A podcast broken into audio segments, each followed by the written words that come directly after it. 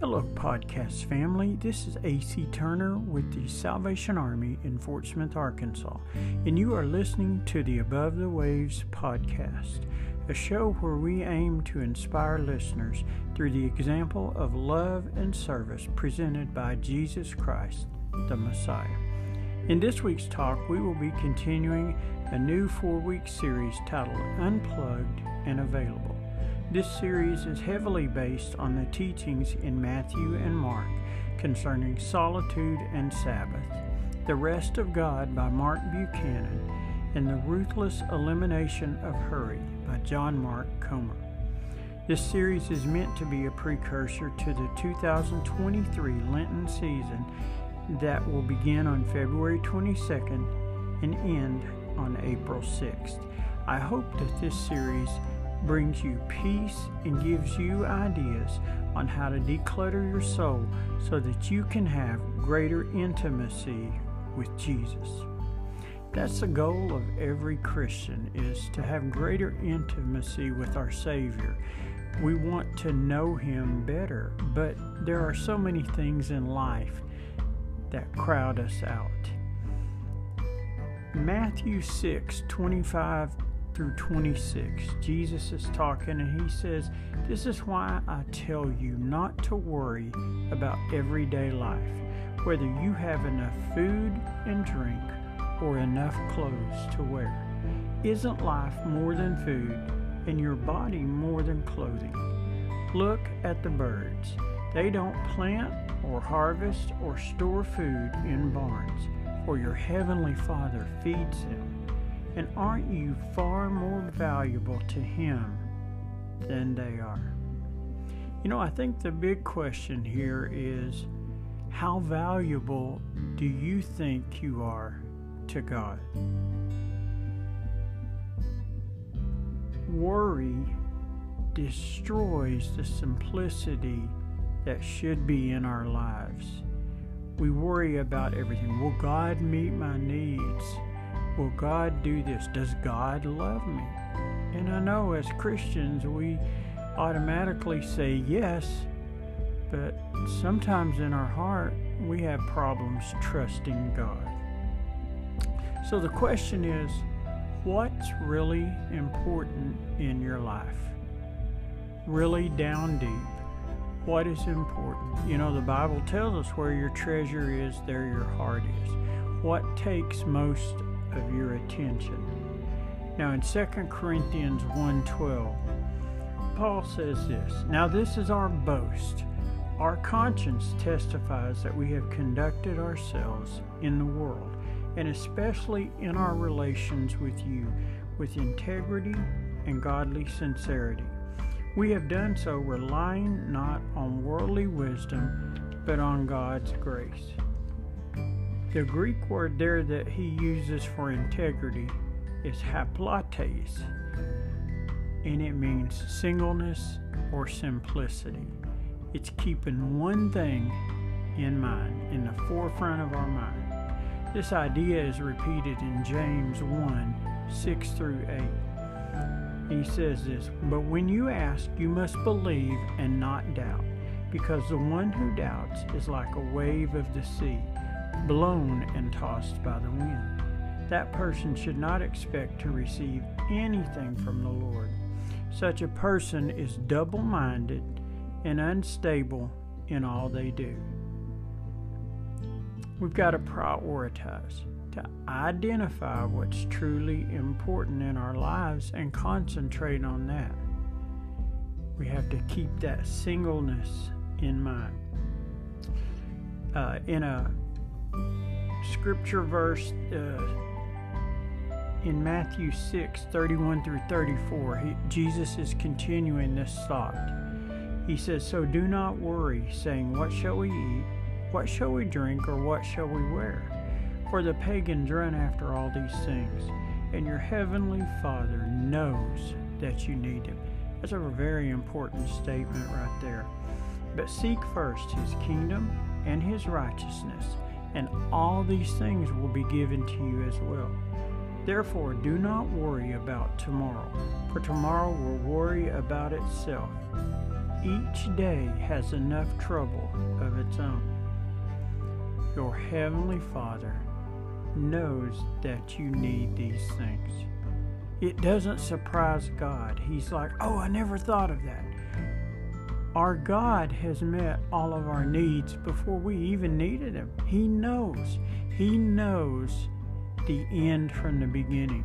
And that for us should be a very faith building thing that He knows that we need Him and He cares about us.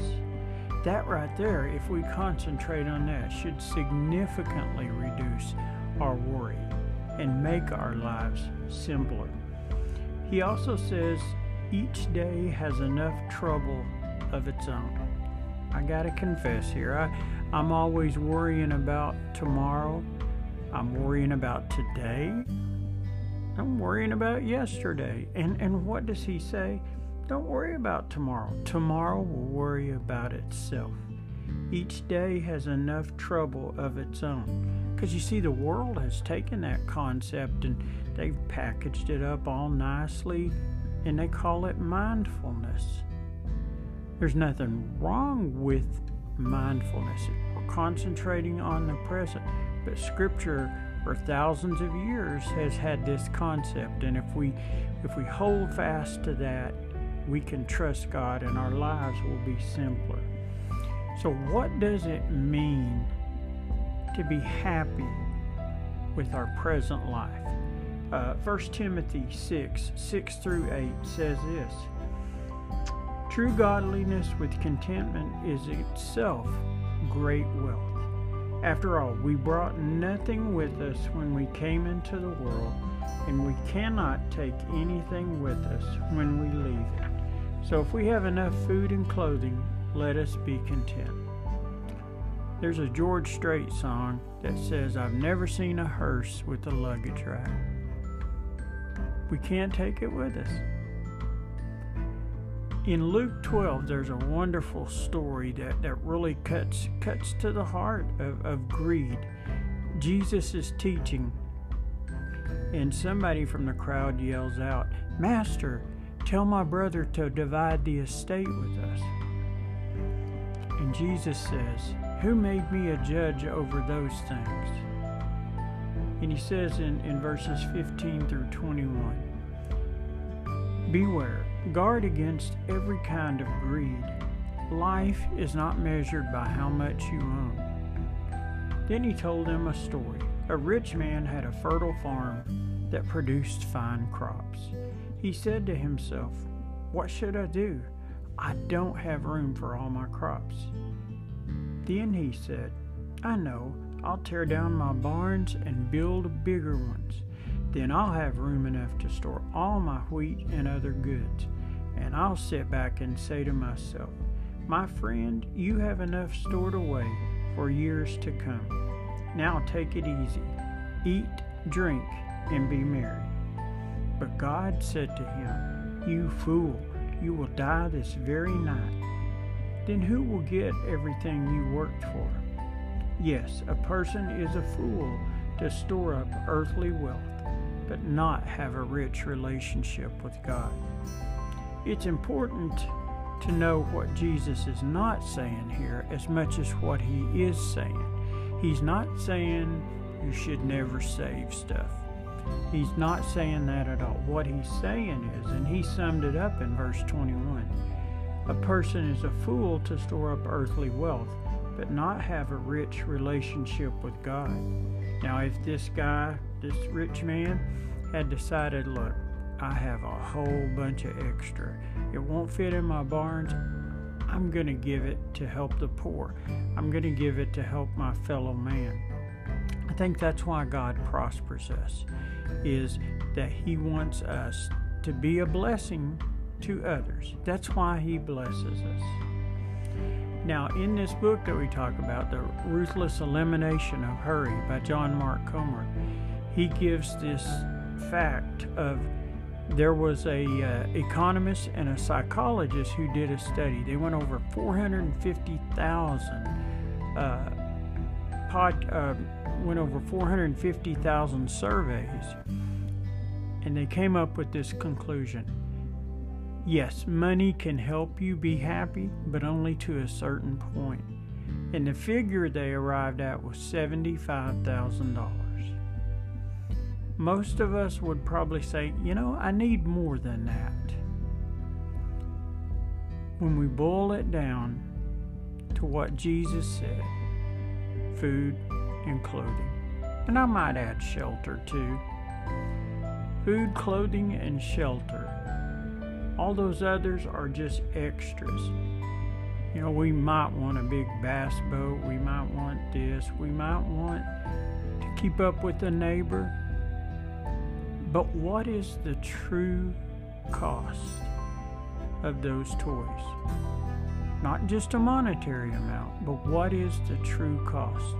You might have to work extra hours to pay for that bass boat. Uh, you'll have to keep it clean. You'll have to pay for upkeep on it, maintenance. And by the time you've had it for a year, it's probably costing you a lot more and it's made your life complicated. Will it simplify or complicate your life? That that is another question to ask. In 1 Timothy 2 1 through 3, Paul is given advice, and he says this I urge you, first of all, to pray for all people. Ask God to help them intercede on their behalf, and give thanks for them. Pray this way for kings and all who are in authority, so that we can live peaceful and quiet lives, marked by godliness and dignity. This is good and pleases God our Savior. You might ask, how does praying for others help simplify our lives? It never fails me when I feel like I am not blessed or I'm missing out on something, I've had a bad day, praying for somebody else takes my focus off me. Poor me, poor me. When I pray for somebody else, there is something happens that my compassion goes out towards them and I'm not focusing on myself. He's saying here, pray for leaders, pray for kings um, other verses talk about just lifting up your fellow man, just like Philippians 2, verses 3 and 4. Don't be selfish. Don't try to impress others. Be humble, thinking of others as better than yourself. Don't look out only for your own interests, but take an interest in others too. We should be thinking about others. Think about ways you can bless others. That will simplify your life to such a degree that, that you will be amazed. So, we've gone over several scripture verses. We've talked about simplifying our lives, we've talked about making Jesus your focus. So, what should our response be to all these things? Hebrews 3 7 and 8 the writer, I think it's Paul, but there is some some debate on that. But the verses 7 and 8, that is why the Holy Spirit says, Today, when you hear his voice, don't harden your hearts as Israel did when they rebelled.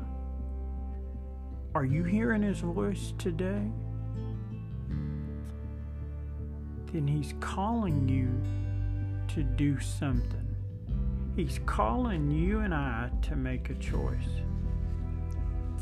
That choice in Deuteronomy 30:19 says, "Today I have given you the choice between life and death, between blessings and curses. Now I call on heaven and earth to witness the choice you make. Oh, that you would choose life so that you and your descendants might live. Not only do you make the choice between life and death, it affects you and your descendants.